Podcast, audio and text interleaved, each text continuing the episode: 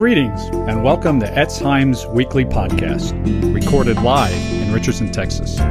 We invite you now to join us for one of our synagogue's Shabbat messages. Okay, everybody. Okay, thank you for, thank you everyone for joining us. Shabbat Shalom, joining us uh, remotely uh, during this uh, time of, of, required live stream. Uh, and I want to uh, thank you for, for, for, tuning in from your homes on your uh, uh, computers uh, and your uh, iPads and your iPhones, however else, however you are, are, joining us today. And I want to tell you, ask you a, a, favor now, as you're watching us on YouTube, to click the subscribe button on YouTube uh, and the share button as well, and share this with as many people as you can so they know about the, the service as well. Uh, and also on, on, the upper right hand corner of your screen on YouTube, there should be a little bell shaped icon. If you could click on that, it, it will alert you to all future uh, broadcasts as well, and you'll, you'll get alerts for how to tune in to, to the services on YouTube. Uh, so, uh, so thank you for your cooperation on our uh, move to this uh, high tech virtual service. And Shabbat Shalom again. we're back in our series on uh, Melchim uh, and, Aleph, First Kings and then Second Kings, uh, books on Elijah and, and, Elisha. we left off last time with the commissioning of Elisha and Elijah being taken up to heaven in a chariot of fire, if you remember from several months ago when we, when we uh, stopped in the middle. Today, we're going to begin looking at length at the ministry uh, uh, of Elisha. Uh, and his, today, his miracle of raising uh, the son of the Shunammite woman from the dead. And I'm going to start by summarizing this lengthy story. It's in 2 Kings chapter 4. Uh, but before we get into our actual text, I'm going to summarize the first half of the chapter. So the background here is that Elisha has met in his travels a woman in little, the little village of, of Shunem. Uh, she had no children, her husband was old. Elisha says to her this, that uh, God's going to bless you and give you a child. And a year later, she has a child. But one day, the little boy, he's out in the field with his father, and suddenly he cries out, My head, my head! The father just thinks he has too much sun. Maybe he has a bad headache. So the father says to the servant, Take him back to his mother. Then we read this in 2 Kings 4, verse 20. The boy sat on her lap until noon, and then he died. So this woman's only son is now dead in her lap. What does she do? Well, first, she puts him in a private room, tells no one, and not even her husband, uh, that the boy's dead. Then she goes to her husband, and then she says this in 2 Kings 4, verse 22 Please send me uh, one of the servants and a donkey so that I can go to the man of God quickly and return. And the husband says, Why? Why do you have to go? Uh, is everything okay? She says, Everything's okay. So she and the servant ride like the wind to Mount Carmel, uh, where Elisha is living. Elisha sees her far off in the distance. He sends his servant Gehazi to her as he senses that something is wrong. Gehazi comes to her and asks, Is it well with your husband? Is it well with your child? She says, Everything's all right. But she really won't talk to him.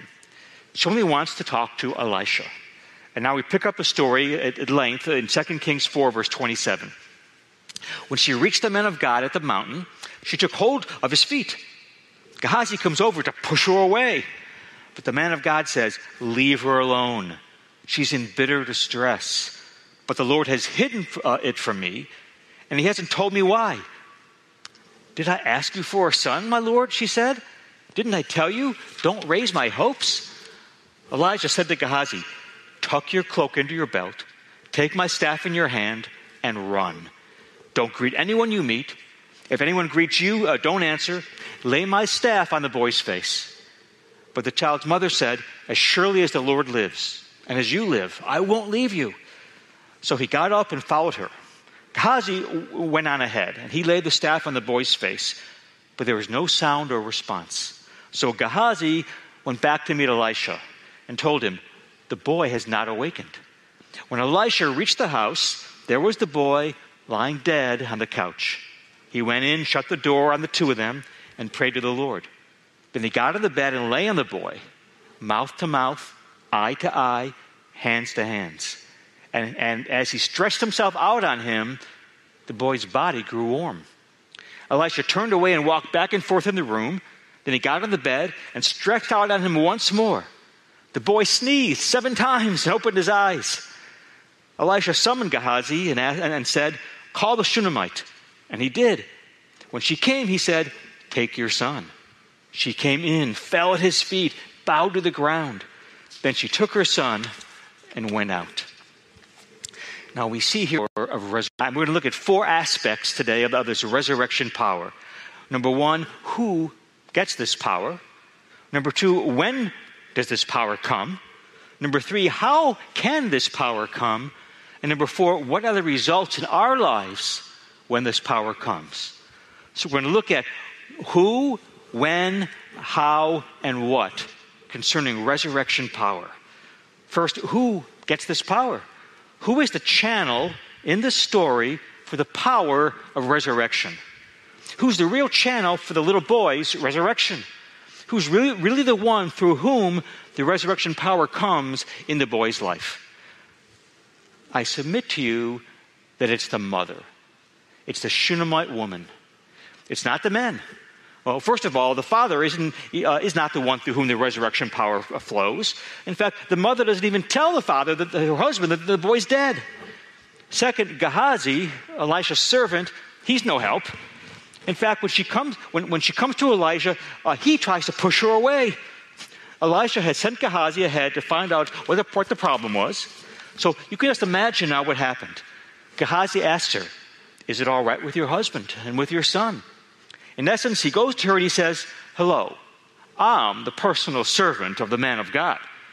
What's this all about? And in essence, she says, I just want to see the man of God. And Gehazi, he's taken aback and he says, I am. I am the personal executive assistant of the man of God. You tell your problem to me, and I'll report it to him. And the Shunammite woman, she basically says, Well, you are the problem. I need to speak directly to the man of God, face to face. She won't give Gehazi the time of day. So when she gets to the feet of, Elisha, the man of God, what does Gehazi now do? He basically says, I've had enough of your impertinence. Who do you think you are? You can't barge right in. You had no appointment. So he tries to push her out.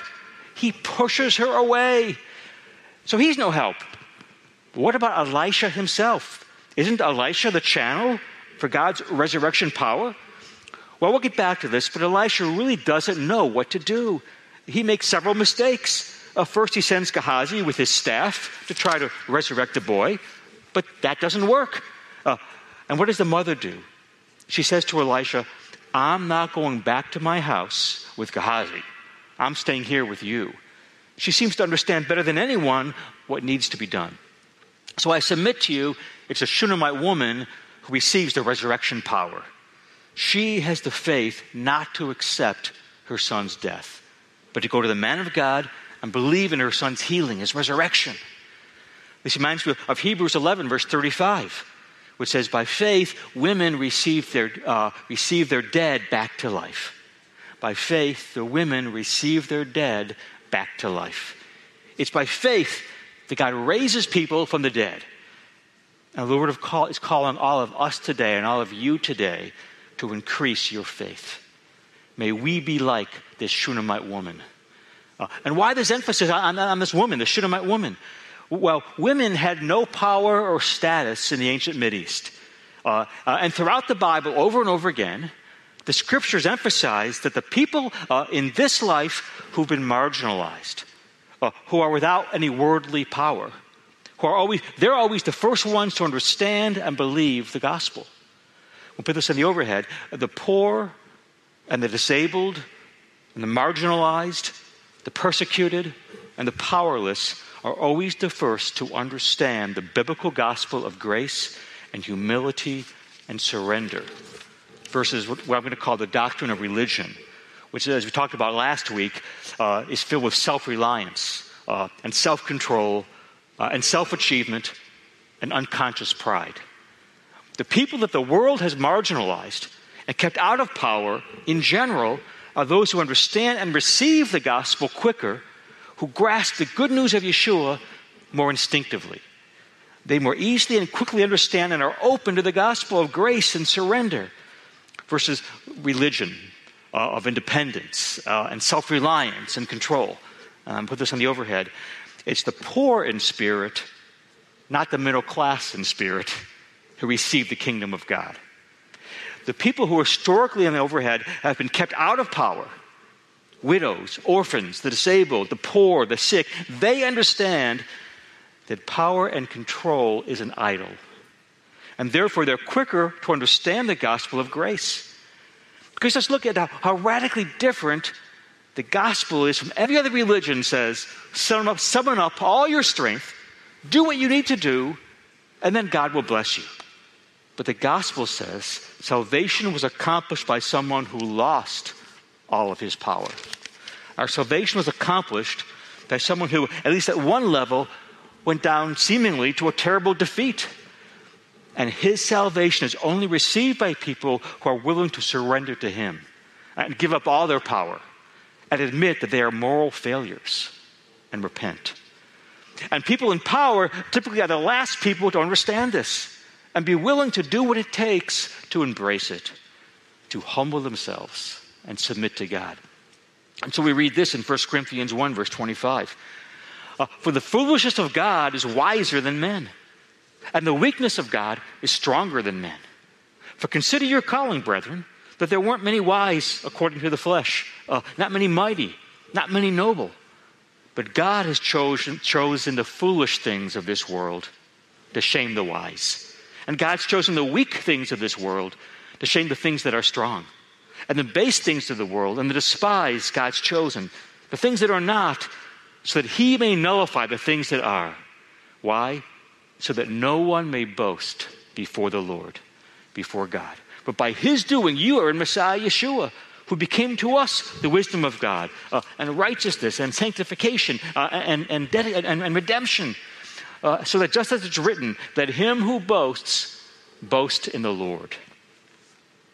The powerful resist the gospel of grace. A religion of self reliance and control. They don't want to boast solely in God and die to self. No. Uh, they, they, desperately want to boast in themselves, uh, to, to, boast in their power uh, and wisdom and wealth and abilities and accomplishments and independence uh, and self lordship uh, and control. Their attitude is, I do things right, and then God has to bless me. But the gospel is completely different. And that's why, for example, ethnic minorities who've been shut out of power are quicker to understand and embrace the gospel than the dominant ruling class. The powerless don't boast in themselves, they boast in the Lord. That's also why women in general are quicker to understand and embrace the gospel than men. Same reason. On the overhead, Yeshua comes to the humble, not to the proud, to the powerless, not the powerful, to those who fall on their face at the foot of the cross, not to the self reliant or to the independent. So on the overhead, who receives this resurrection power? People of faith in God's grace. People who don't make an idol out of power. That's point number one. Secondly, when does this power come? When do we receive this resurrection power? The way Elisha tries to accomplish this miracle, which at first does not seem to work, shows us that shows us when we receive this resurrection power, which is only by God's sovereign, personal, wise choice.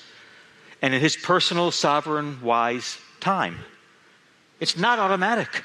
Uh, this story is very interesting. Uh, he tries to do this miracle, but at first it doesn't work. Uh, first, he sends Gehazi. Uh, they're 20 miles away. Gehazi's young, he's old, so he tells Gehazi, go run. Elisha decides that time is of the essence. Time is critical.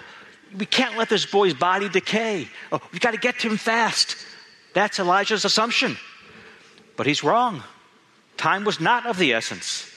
Second, Elisha sends Gehazi with his staff. You know, he tells Gehazi, put the staff on the boy's face. Why? Well, well, Moses' staff worked to do miracles. So, so the prophet lays the staff in the boy's face and, and, and, and, and, and, and, what they do, but it doesn't work. Now, what kind of miracle story is this? you know, in all other stories and legends, myths, uh, epic poems, fairy tales in the world, do you ever see a prophet or a magician or a sorcerer or an oracle, you know, wave his hand and then nothing happens? Well, that didn't work. Well, let's try something else. Do you ever see that? No. Gehazi, put my staff on his face. Well, that doesn't work. Maybe I should do this. Maybe I should do that. What kind of miracle story is this? The only way you can explain this story is that this is just the way it happened. No one makes up stories like this. This is actually proof that it happened. Because if you were making it up, you wouldn't put, it, put in all these failures and all these multiple tries. Uh, and when the boy finally is raised from the dead, he doesn't wake up and say, Praise the Lord, does he? No, what does he do? He sneezes seven times. if you, again, if you were just making this up, you would never write the story this way. The reason it says he sneezed seven times is because that's, that's exactly what happened. And the Holy Spirit prompted the writer to remember it and to write it down. So the details of the story have the inherent ring of truth and authenticity uh, and, and of a first hand account. But even more importantly, it also shows that God's power is absolutely not under your control. And it doesn't matter what kind of man or woman of God you are, you cannot control God. We have a sovereign Lord, a God who's good but not tame. He's a, he's a God of grace and a personal God. You know, and religion, your relationship to the, to the divine power is automatic.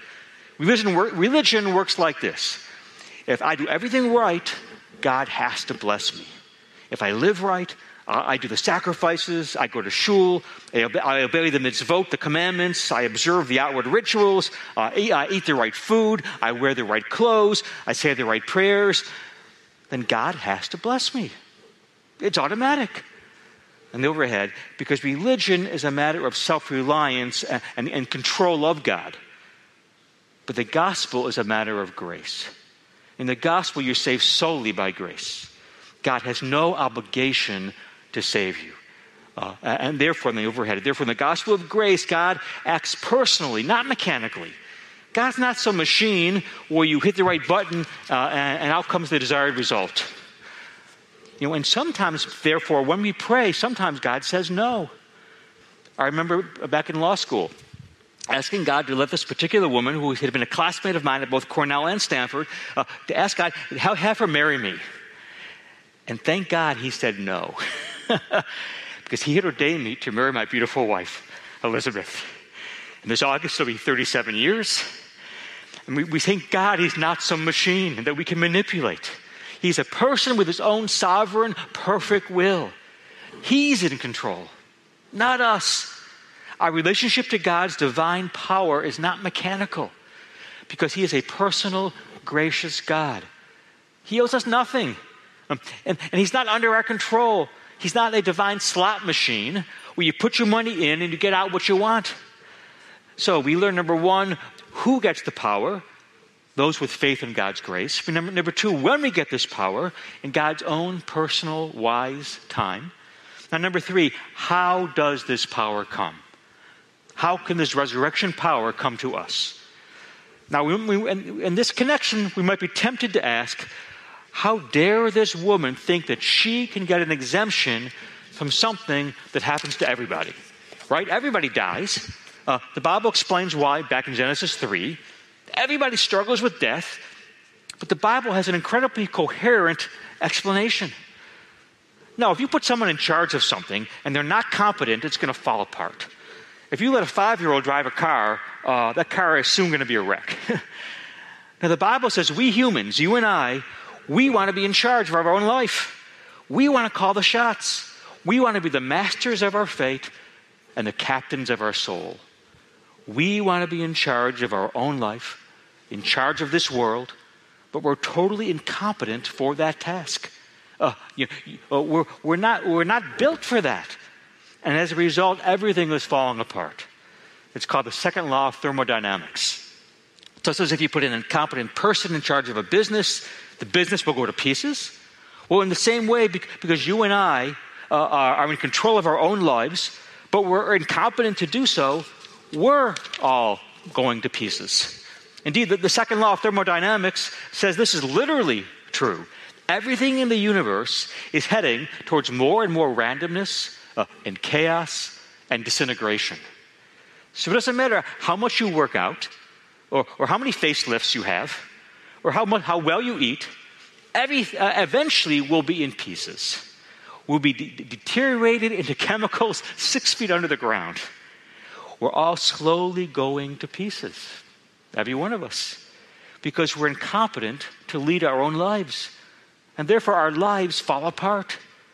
We're incompetent to run the world, and therefore, the world falls apart.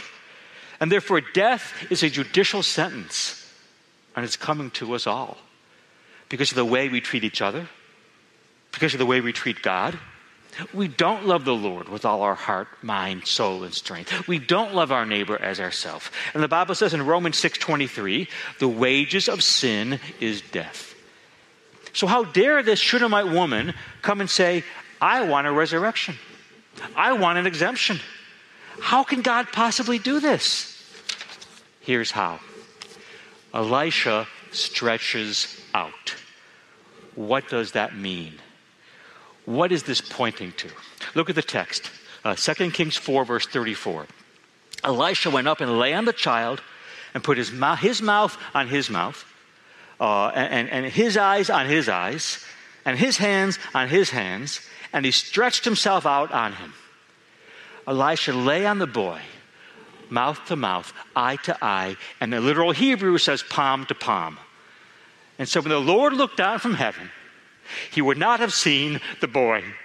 He would only have seen the prophet, the man of God. And the overhead, Elisha identified with the boy. Elisha filled the exact space of the boy. So that when God looked down, the boy was hidden in him. And then overhead, the Bible tells us that what Elisha, the man of God, did symbolically, Yeshua, the God man, did in reality. 2 Corinthians 5:21. God made him sin who knew no sin so that we might become the righteousness of God in him. Do you know what that means? Yeshua stretched himself out on us, lip to lip, eye to eye, hand to hand. So when God looks down, we were hidden in Yeshua. Where did this happen? On the cross, to say, God made him sin who knew no sin. Oh, what does that mean? Down comes the justice of God. Down comes death, the death that you deserve, that I deserve. Down comes the punishment. That's what this passage says. Unto who? Unto Yeshua. Now imagine you're in a foxhole and the enemy throws a grenade into the foxhole and you can't get to the grenade in time. So your only two choices are either you can you jump out or, or you jump on top of your friend. You can either save yourself and your friend dies, or you can save your friend and you die. Your friend can live if you cover him. You take the shrapnel. You take the explosion. You take the death. What are you going to do? Well, we know what Yeshua did. He stretched himself out on us, mouth to mouth, eye to eye, hand to hand, palm to palm. So that when the judgment of God came down, it did not touch us. On the overhead, God treated Yeshua as if he had done everything we did. God made him to be sin who knew no sin. What does that mean now? Again, on the overhead, here's what it means to be a Yeshua follower. For you to go lip to lip, eye to eye, hand to hand with Yeshua, to identify with him, to follow him, to become like him. To be a believer doesn't mean now I'm going to be good, come to shul, read my Bible, turn over a new leaf, uh, keep Shabbat, eat kosher, celebrate the biblical holidays, wear the right clothes, wear the right hats. No, the Bible says to be a Yeshua follower is this on the overhead Lord Yeshua, because you became my sin, I want to become your righteousness. because you took my sin on yourself, accept, uh, now, um, accept me, Lord Yeshua, not because of any good that I've done, but because of what you have done on my behalf. And when we no longer rely on our own record, but solely on Yeshua's record, the Bible says we are now clothed with his righteousness. And that means you are hidden, your life is hidden in him. That, so that means when God looks down, again, the overhead, when God looks down, uh, just when he looked down on the little boy that saw only the man of God, but God looks down on you, if you're a believer, all he sees is Yeshua, the Son of God, and his perfect record and his resurrection power. On the overhead, Yeshua identified with us, so our sin became his. We identify with him, so his righteousness becomes ours. And until you fully embrace that, you are only a religious person, person in control. You're a person who's trying to control and manipulate God. And therefore, you're always anxious and you're always unsure. As C.S. Lewis said, uh, for you, it's always winter and never Christmas. or as, as we might say, uh, always winter and never Hanukkah. Uh, but the minute you cry out from your heart, hide me in you, Yeshua, he does. The minute you embrace the real meaning of Yeshua's death and resurrection, you realize it wasn't just some amazing miracle, but it was Yeshua's way of stretching himself out on you. He identified with your sin. Uh, your sin became his. So when you identify with him, when you repent and trust in Yeshua as your Lord, his righteousness becomes yours. Do you understand this? Do you fully embrace this? Only when you understand and embrace the real meaning of Yeshua's death and resurrection, uh, that he became our sin and we became his righteousness.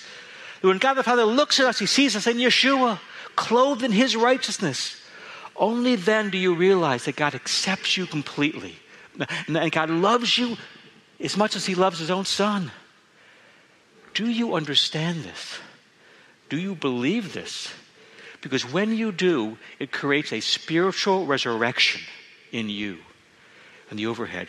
The minute you trust in the physical resurrection of Yeshua and identify with it, the minute you put lip to lip and eye to eye and hand to hand, uh, uh, and, and, and you rest in Him and you identify with Him, it changes everything in your life and creates a spiritual resurrection. You have a new birth, you are regenerated. You have a spiritual resurrection. Look at how you previously would relate to people, for example. Uh, why are you always getting your feelings hurt? Or why do you always feel a need to, to hang out with, with, the cool people? Why do you feel a need to, to dress up in a certain cultural style? Often because we don't have an identity of our own. You don't know who you are. You're always trying to live up to a, to a certain standard or, or model or image. You're always trying to feel good about yourself. But what if you had a rock solid identity that could never be taken away? What if you knew what God felt about you? What if you lived in absolute assurance that you are now a new creation in Messiah Yeshua? It would transform all your relationships. You would relate to people differently. Nothing would make you afraid no virus, no plague. You would have a fountain of joy welling up within you. You would look at the whole world differently.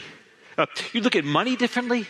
You look at your job differently. You look at relationships differently. You would be spiritually resurrected. The minute you understand and embrace the meaning of Yeshua's death and resurrection, you get spiritually resurrected. Yeshua stretched himself out on you. Stretch yourself out on him. So that's number one who gets this resurrection power? And number two, when does it come? And number three, how can it come? And now finally, number four, what are the results in our life when it comes? When the resurrection power of Yeshua comes into your life, what happens? Uh, four things. Uh, number one, first, when you're born again, when that happens, you are going to have the poise uh, and the faith and the commitment that this Shunammite woman had. Look at her. Nothing stops her. She is determined to seek the face of God. And she won't rest until she cries out to the man of God in faith. She's absolutely relentless. She has amazing faith. She's fighting against the condition of her son. She's not accepting the brokenness of this world. And twice we see this very interesting response that she gives. Now, to, you're going to only can actually see this response uh, in the King James Version. First, her husband says, Are you all right? And the, the NIV, it says, I mean, she says, she says, everything's all right. And secondly, Gehazi then asks her, Is your child all right? And again, in the NIV, she says, Everything's all right. Notice she's not giving a, a direct answer. The question is, Is your child okay? If she had said, Yes, my child is okay, that would have been a lie. But that's not what she says.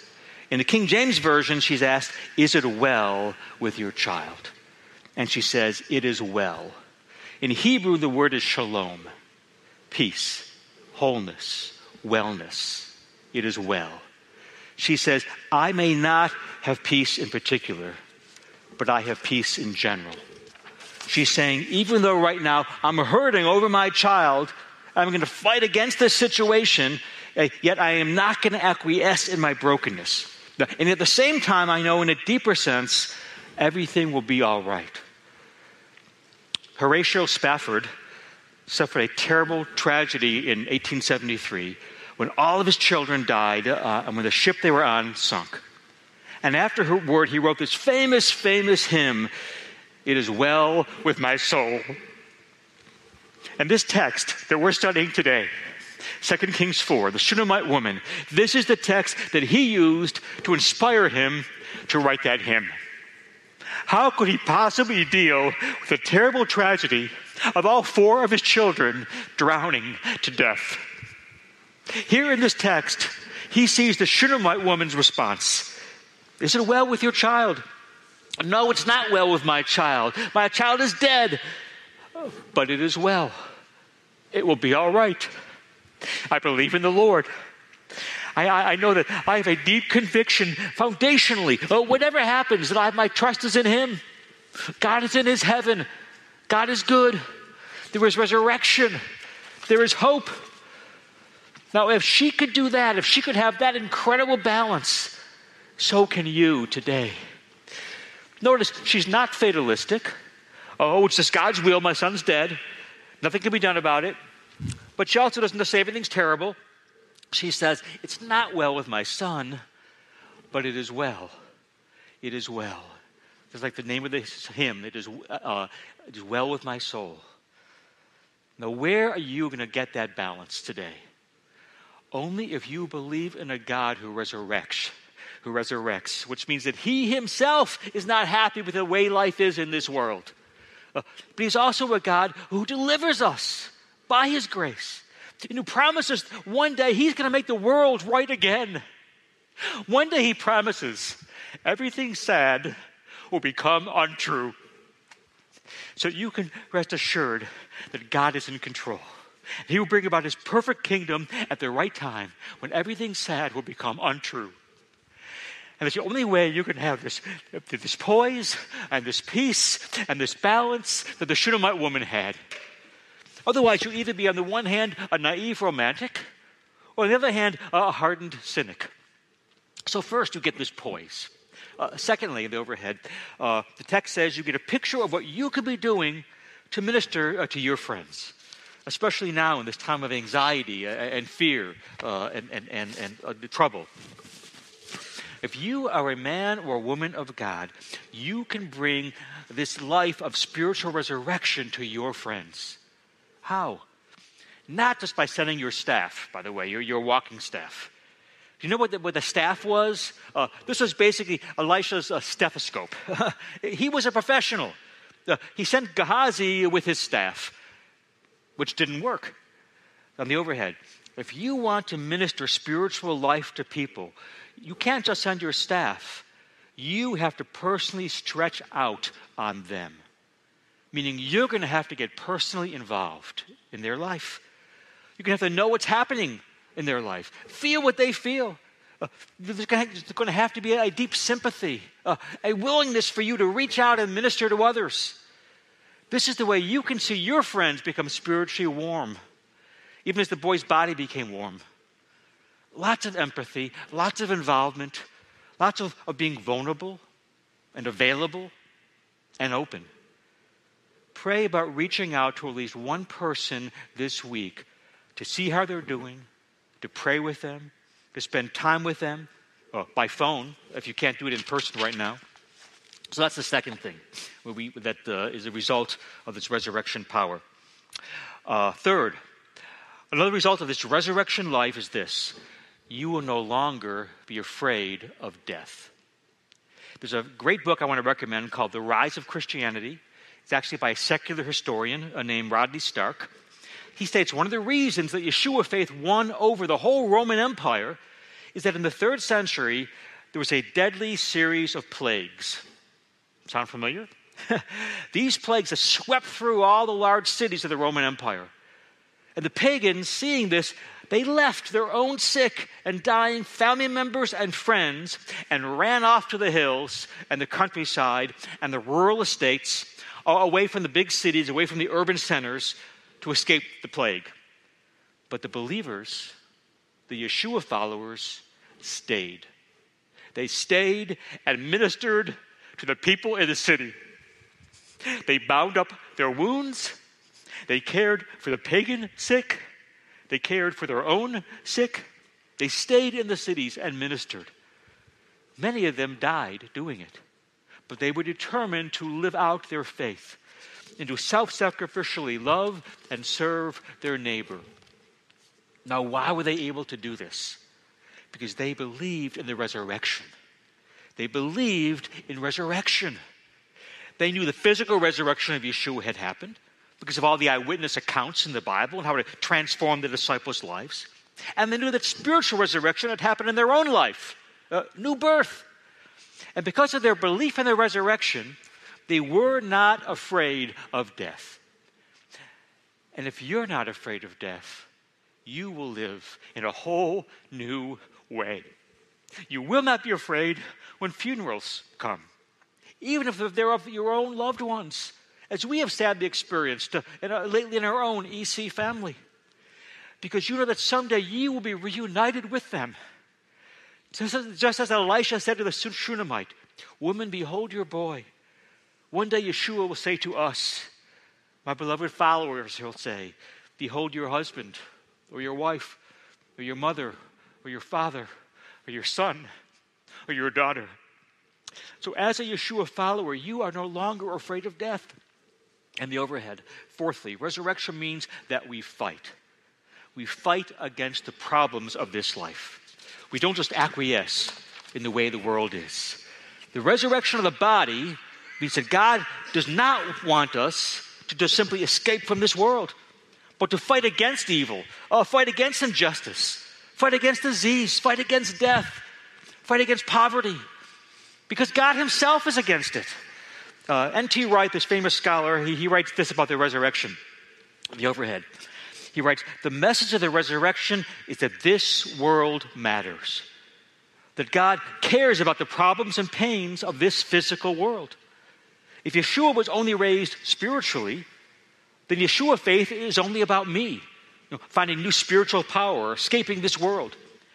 But if Yeshua is raised physically, then God's not going to tolerate injustice, violence, or sickness. And we must work with all the energy of God to achieve victory over these evils. Take away the physical resurrection of Yeshua, and perhaps Karl Marx was right when he accused Christianity of ignoring the problems of this world.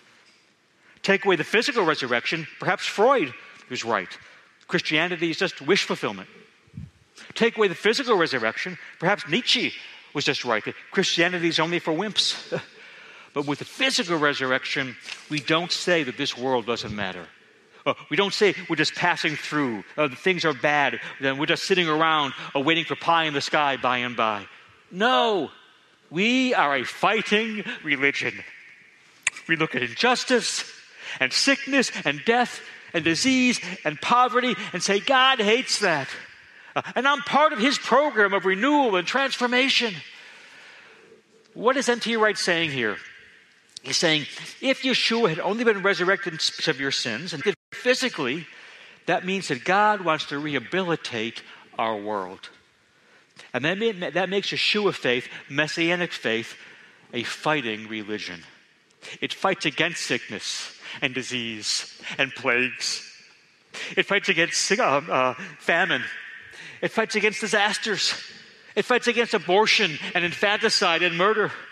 It fights against injustice and poverty. We are called to be as relentless as this Shunammite woman in believing in the Lord's deliverance and praying for God to deliver us now from this plague and to restore our nation and in fighting for a return to Judeo Christian biblical values in our land. Yeshua is stretched out on you. You are now called to stretch yourself out on him, meaning to follow in his footsteps, to become like him, to identify with him. And as you more and more understand the physical death and resurrection of Yeshua, the Lord is calling you to have a spiritual resurrection in your life, beginning even today. Amen. Hallelujah. Let's stand and pray. I want the music team to come on up, please. Hallelujah. Thank you, Lord. Thank you, Father. Father, we thank you today for your resurrection power, the power that can heal all our diseases, that can protect us from all the deadly pestilence, uh, for, from the disease that stalks in the darkness, uh, from the plague that stalks at midday. Even though a thousand may fall at our side and 10,000 at our right hand, it will not come near us as we take shelter in you, Lord, and rest under your protective wings. So, Yeshua, hide us in you today. Stretch out over us, lip to lip, eye to eye, palm to palm. Cover us by your blood. Help us to humble ourselves and repent and trust fully in you because when we do, you promise to take our sin and to give us your righteousness. Help us, therefore, not to cling stubbornly to our own independence and our own control and pride and self focus. Help us not to grasp onto our own self determination and self reliance uh, and the throne of our own life. But you, Lord Yeshua, you raise the humble from the ash heap. You give grace to those who do not cling to power, but to surrender their life to you who die to self, who take up their cross, who follow you fully, who submit to your lordship with complete devotion and absolute surrender. Lord Yeshua, just as you stretched out on us on the cross, help us today to stretch ourselves out on you, to fully identify with you, to become like you, to, be, to become your disciple. Create a new spiritual resurrection, a revival in our life today for we pray this in your name, Yeshua, B'Shem Yeshua. Amen. Shabbat Shalom. Quick announcement says before we close.